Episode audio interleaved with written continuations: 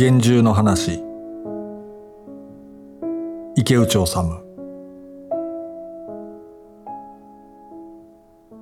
ゴーレムからロボットへ。20世紀の厳重1920年。チェコの首都プラハで一つの奇妙な生き物が誕生した。名前はロボット。正式にはロッサムのユニバーサルロボットといい略して LUL 一番安い労働力ロッサムのロボット。売りに出された時のキャッチフレーズである。携帯用の小さいロボットも発売された。これは一体150ドル自社の製品の値段を下げたいとお考えですか？それでしたら、ロッサム社のロボットにお任せください。そんなポスターもあった。人間そっくりで、人間のような服装をしている。はじめのうちは動きもぎこちなく、声が途切れたりした。無表情で、じっと覗き込むような仕草をする。ととがきに指示してある。つまり、舞台での話。ロボット第一号は、舞台用として生まれた。一人の作家の机の上で作られたわけだ。ロボットの生みの親、カレル・チャペックは、ロボットをどうして思いついたのかと問われたとき、電車に乗ったからと答えている。その頃、プラハ郊外に住んでいた。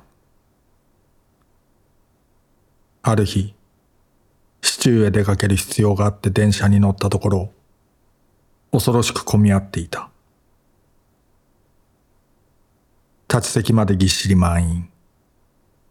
子羊を並ばせたようにと言いたいところだが、それ以上で、まるで人形を詰め込んだ具合。その時はたと、人間を個人としてではなく機械として考えることを思いついたという。その日、家に戻った後、働く能力はあるが、考えることのできない生き物について考えた。そこから生まれた生き物をロボットと名付けた。舞台で大当たりを取って10年余りしてからのことだが、チャペックはこんな風にも述べている。ある時、ひょいと芝居の種を思いついて兄に話した。カレル・チャペックの兄のヨゼフ・チャペックは画家として知られている。その時兄のヨゼフはちょうどカンバスに向かって絵筆を振るっていた。どう呼んだらいいのだろう。何が？と兄は言ってハケを口に加えた。その人工の生き物さ。ラポルなんて名前を考えたのだが、どうもぴったりしない。じゃあロボットにしたら。画家は、ハケを口に加えたまま、子供投げに行った。そんなわけで、兄が本当の名付け親だという。どちらの場合も、ロボットがロボタと言って、チェコ語で辛い労働を表す言葉にちなんでいることを、カレル・チャペックは述べていない。もともと、領主に対する領民の不益にあたる言葉だった。ことさらそれを言わなかったのは、おそらく言うまでもないと考えたせいだろう。それはともかく、この20世紀の幻獣がチェコのプラハで生まれたのは偶然ではなかったかもしれない。というのは、プラハには古くからゴーレムにまつわる伝説がある。幻の生き物であり、人間が作り出したロボタ用の人造人間である。16世紀のことだが、その頃チェコはボヘミア王国と言った。国王ルドルフ2世の宮廷にレーウ氏というユダヤ人のラビが仕えていた。彼は当時のユダヤ人世界にあって最も尊敬されていた人物で、王子や大使たちの表敬訪問を受け、自らも親しく王城に出入りした。ユダヤ古来の神秘思想を説いた著作があり、カバラを極めた者として、レウシもまた、地上のすべての出来事は、過去、現在、未来を問わず、ことごとくが、すでにユダヤの聖典に記されていると信じていた。ユダヤ学者のゲルショム・ショーレムが、カバラとその象徴的表現の中のゴーレムの表彰の下りで一つのユダヤの伝説を挙げている。ポーランドのユダヤ人たちはある種の祈祷を唱え幾日間かの断食の行を成し遂げた後で粘土あるいは二皮で人型を作る。そして、この人型に向かって、奇跡をもたらすシェムハム・フォラス、神の名を語りかけると、人型は生命を獲得するはずである。その人型は、語ることこそできないが、話されたり、命令されたりしたことは、かなりの程度理解する。彼らはこの人型をゴーレムと呼び、あらゆる家事労働を行う一人の召使いに仕立てるのだ。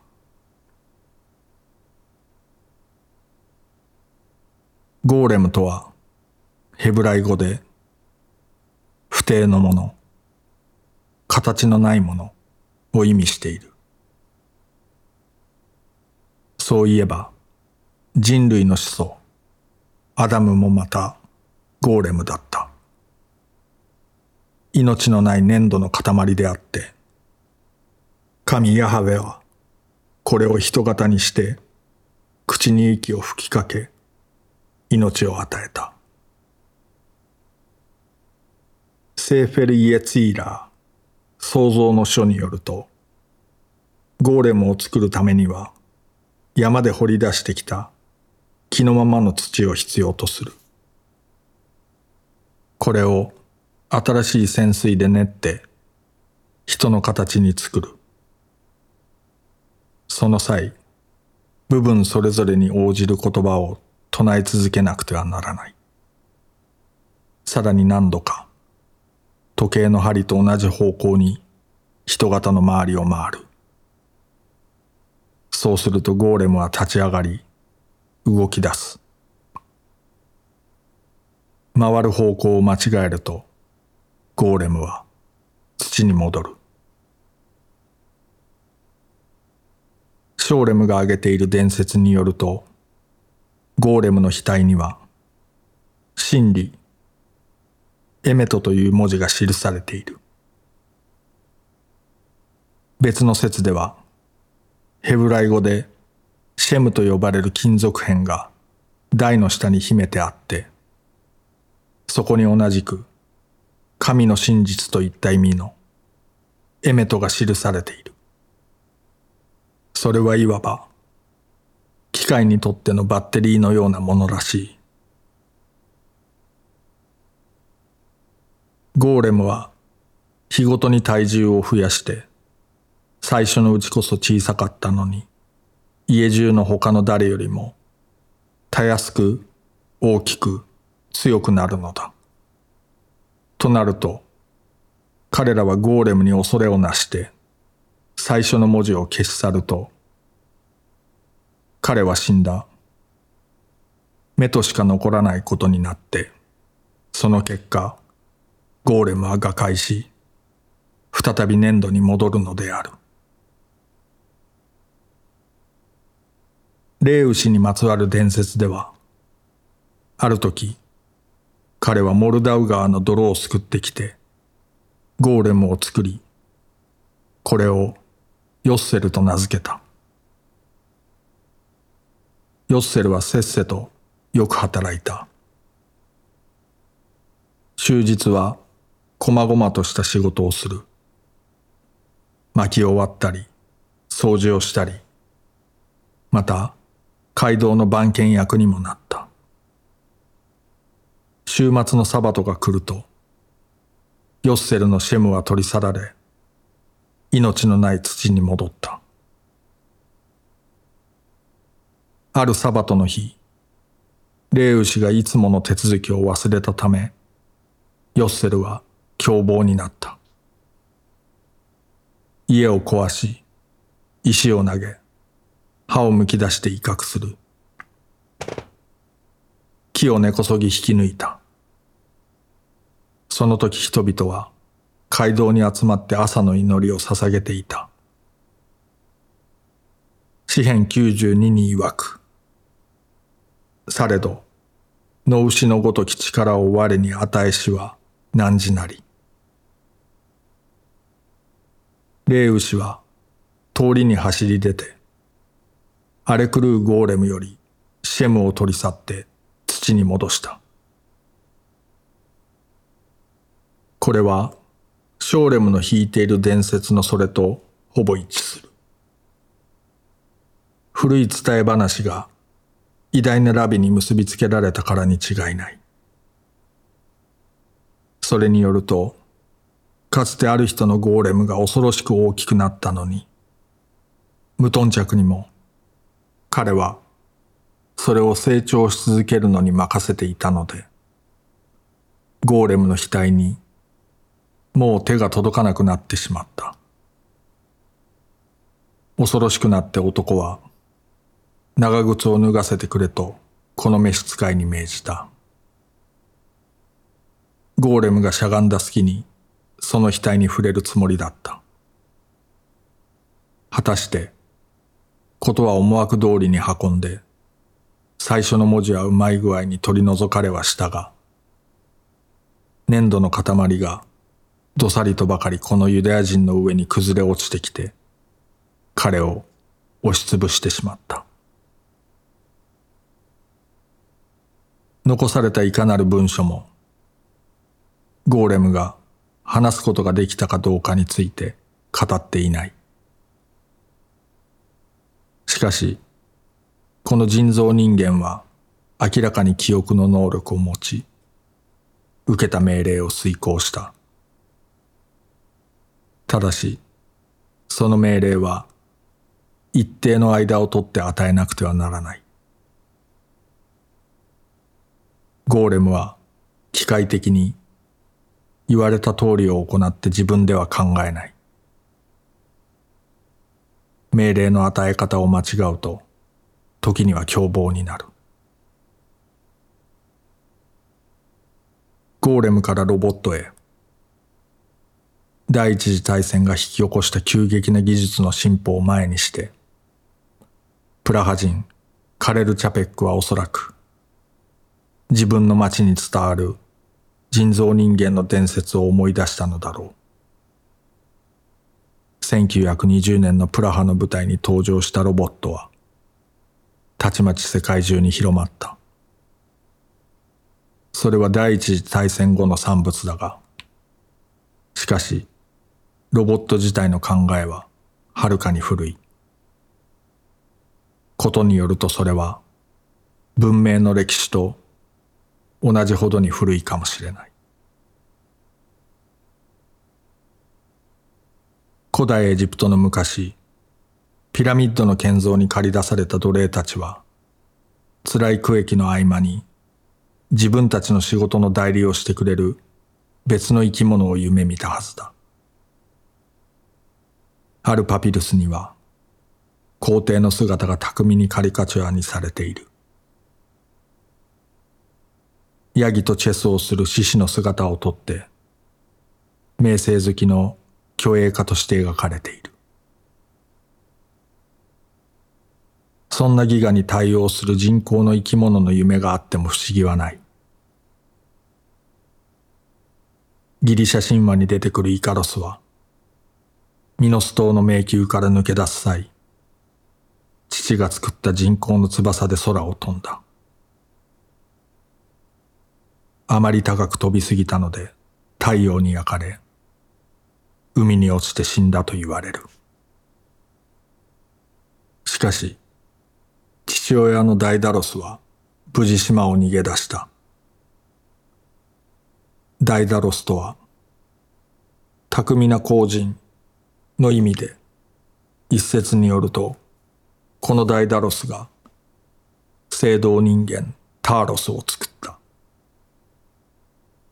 聖堂人間は首から足まで一本の血脈を持ち、キビスのところに聖堂の釘がはめてあった。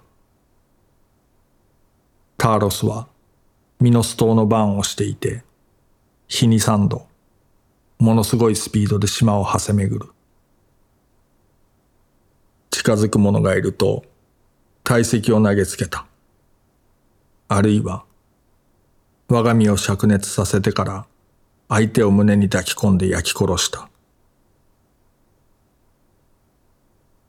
ホメロスのイーリアスに出てくる後人ヘパイストスは人工の女パンドラを作り出した。火を吹く大牛というのも作った。火事の神であってギリシャ人はこれを小さな丸い帽子をかぶり、片肌脱いで土を握っているたくましい男の姿で表した。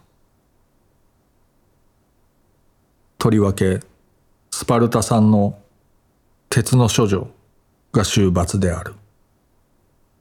それは、今日の税務署員と言っていい。貢ぎ物を渋る市民がいると、優しく両腕に抱き込んで、チクチクと針でいたぶる。それでも出さないとわかると、太い針でぐさり人差し、息の根を止めた。技術はもっぱら東方から来た。数学と時計の国、アラビアが発祥地。アラビアの技術が、いつ、どのようにしてヨーロッパに渡ったのか、確かなことはわからない。イタリアのシチリア島あたりが接点だったのだろう。中世のシチリアの宮廷には、聖堂の馬がいたという。吠える獅子がいた。自動人形の書記官がいた。世に聞こえた学者、アルベルトゥス・マグヌスのところには、鉄の男がいて、訪問者に用向きを尋ねる。返事次第で入れたり拒んだりした。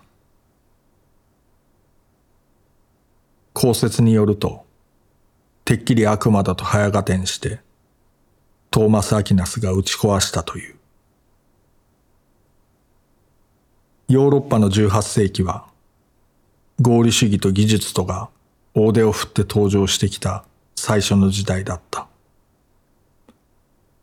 この世紀に生まれた自動人形をめぐってはいろいろ台本がある。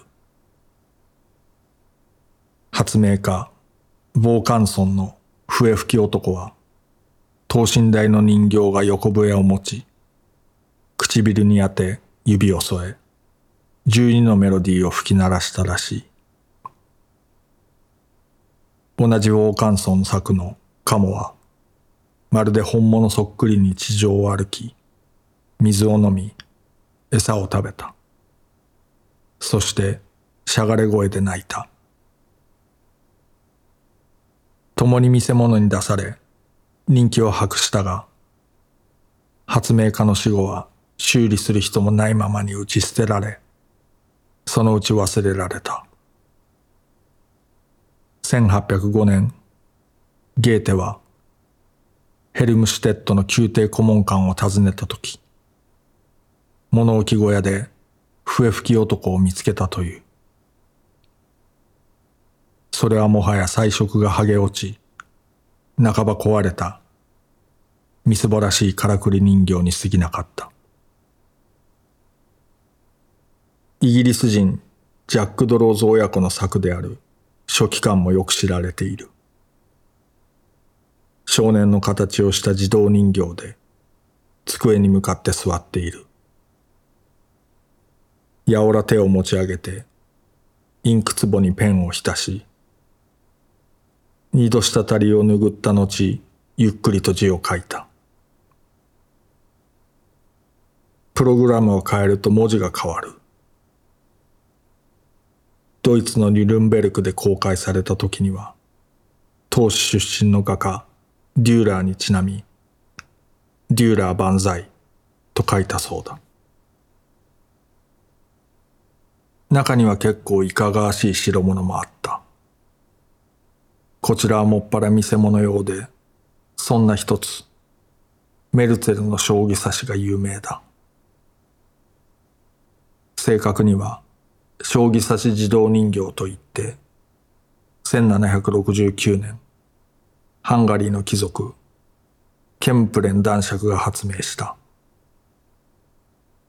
後に工業士メルツェルが買い取ってパリやウィーンで公開した後アメリカの都市を巡回したトルコ人の格好をした人形が将棋を指す。人形は指し手の合間に首を動かしたり、目をぐりぐりさせたりした。これを論じたポーのエッセイ、メルツェルの将棋指しは、一風変わった推理物であって、彼は実物を一度も見ることなしに、ただ人形についての文献だけで将棋指し人形の秘密を突き止めた。ポーがそのエッセイを書いたのは1836年のこと。メルツェルの死後、人形は博物館に寄贈され、1854年、火事のために消失したそうだ。しかし、こういった発明以上に、むしろ人間の中に、一個の自動人形を見つけたことこそ、18世紀がもたらした、はるかに目覚ましい発明ではなかったろうか。時代の科学とメカニズムの応用編である。人体に適用すれば、それはある一定の法則で動く機械に他ならない。骨、神経、筋肉、血管、皮膚、その他、すべて定まった機能と法則によって動く。防寒村の自動人形にヒントを得たのだろう。ドラメトリーは、からくりの原理を人間に用いて、人間機械説を展開した。人間は一個の時計である。ただ、時計よりもはるかに精巧で複雑なだけ。方法除説の哲学者デカルトには一つの噂があった。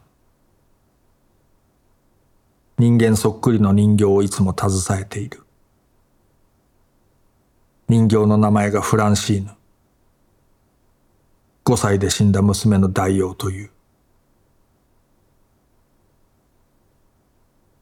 ドイツロマン派の作家ホフマンに砂男という小説がある。大学生のナタナエルは田舎から大学町に出てきて下宿をしている。平穏無事な毎日にちょっとした変化が生じた。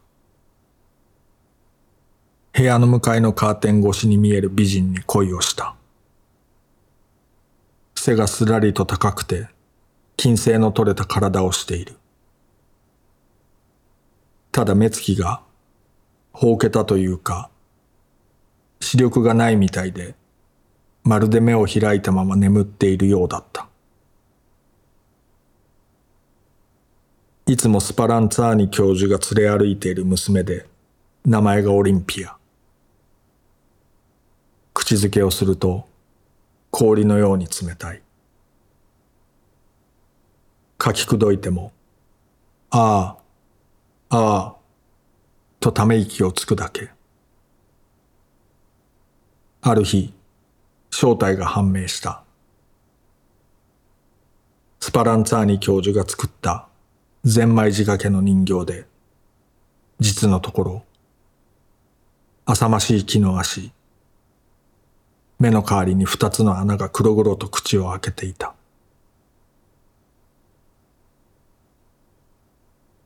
カレル・チャペックの戯曲、ロボットによると、ベテラン技師が10年かけて、ようやく一体のロボットを作り上げた。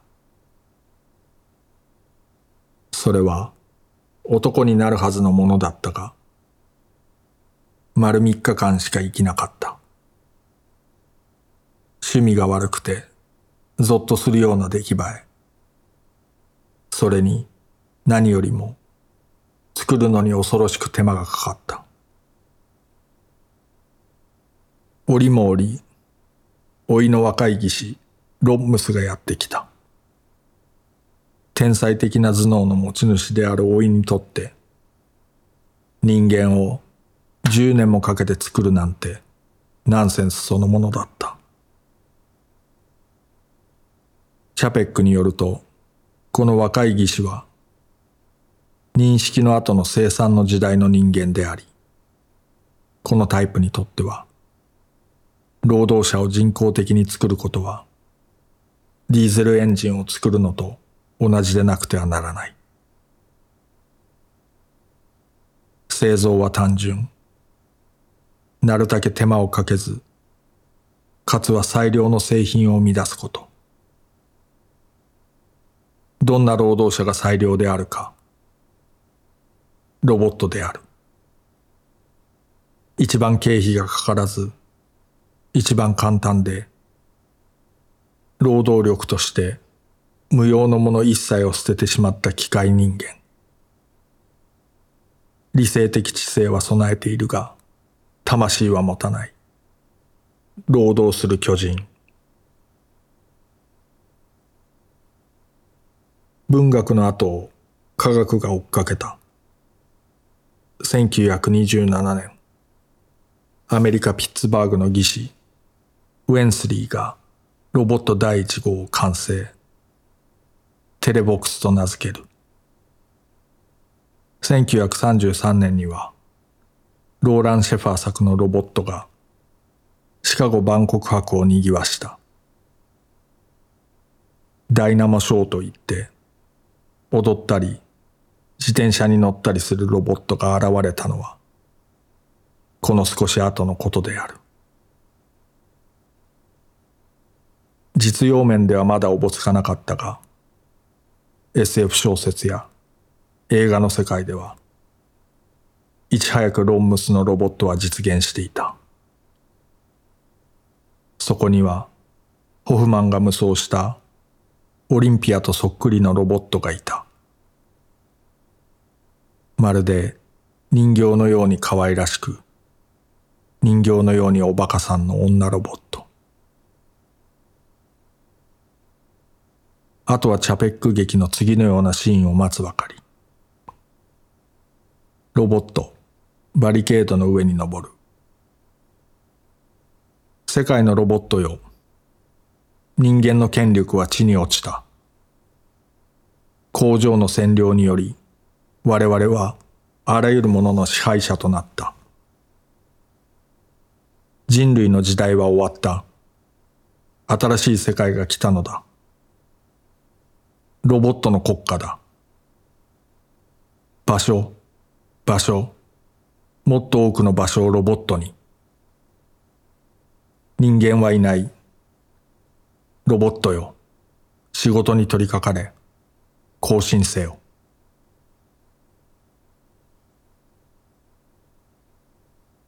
今や相対的なオートメーション化の中で、至るところにロボットが活躍している。それは単純作業の機械化といったことだけにとどまらない。手と土、水と水車、あるいは馬と貨車を全近代としよう。とすると、近代は、例えば、石炭とタービンの時代ということになる。いずれにせよ、その原理、あるいはシステムに本質的な違いはなかった。チャップリンのモダンタイムスには終始、大工場の歯車と長大なベルトが出てきたが、流れ作業というように、そこでは作業が戦場に整然と進むのが最良だった。労働力は相互に関連した線にそっと配置されればいい。これに対してロボットは数多くの操作を同時に行う。ロボットを組み込んだオートメーションは単に規模が大きいだけでなく同時に全体を包み込むという意味で必然的にマスプロダクションをもたらさないではいないのだ。当然のことながら、それは生産だけにとどまらず、流通のあらゆる段階、さらには消費の形態にも関わってくる。ロボットを挟んだ全体的なオートメーション化の中では、消費者もまた生産者でなくてはならない。テレビにせよ、週刊誌や新聞にせよ、すでに視聴者や読者がニュースを作っていないだろうか。画面に見るのは当の自分、あるいは自分の代理人である。ニュース種を提供し、スポンサーの商品を買い、自分自身のニュースを見ている。この20世紀生まれの厳重の頭脳は、記憶力をはじめとして、とっくに人間のレベルを超えて、今や意識すら持ち始めている。では、ロボットは考えるだろうか。この新しい生き物は自ら思考するか。コンピューターを内蔵したロボットはいかにも考えるかのようだ。それは今後ますます精密度を増していくに違いない。人間の頭脳のプロセスを正確に模倣する。だがどんなに正確無比な機械が作られたとしても、それは、所詮は人間的能力の拡張に他ならない。望遠鏡が目の拡張であり、自動車が足の拡張であるように、ワープロは手と文字の記憶力の拡張であり、コンピュータは頭脳の拡張である。この点、腹話術師の人形が唐の腹話術師の拡張であるのとそっくりである。聖書の述べているところによると、楽園を追放される以前のアダムはエデンの園で黙想するのと神の作る新たな動物に命名するのとが仕事だった。今やロボットのおかげでアダムの時代がよみがえった。プログラミングをして工程なり製品なりに気の利いた名前を与えさえすればそれで足りる。人類は辛い区域から解放されて地上は今ひとたびのエデンの園に立ち戻りつつあるのだろうか。無論そんなことはないのである。挟んだりつまんだり曲げたり前方へ押し合ったり足したり引いたりかけたり割ったり生産と計量部門に進出してきたロボットはいかにも有能な労働者である。しかしその代わり人間的労働をひたすら経営部門へと押しやらなかっただろうか。今や誰もが株と情報を操作する仲買人であり富は生産によってではなく操作によってこそ手に入る。富を動かす回路の中で情報を挟んだりつまんだり曲げたり前方へ押し合ったり今や人間こそ片時も休むことのないロボットである。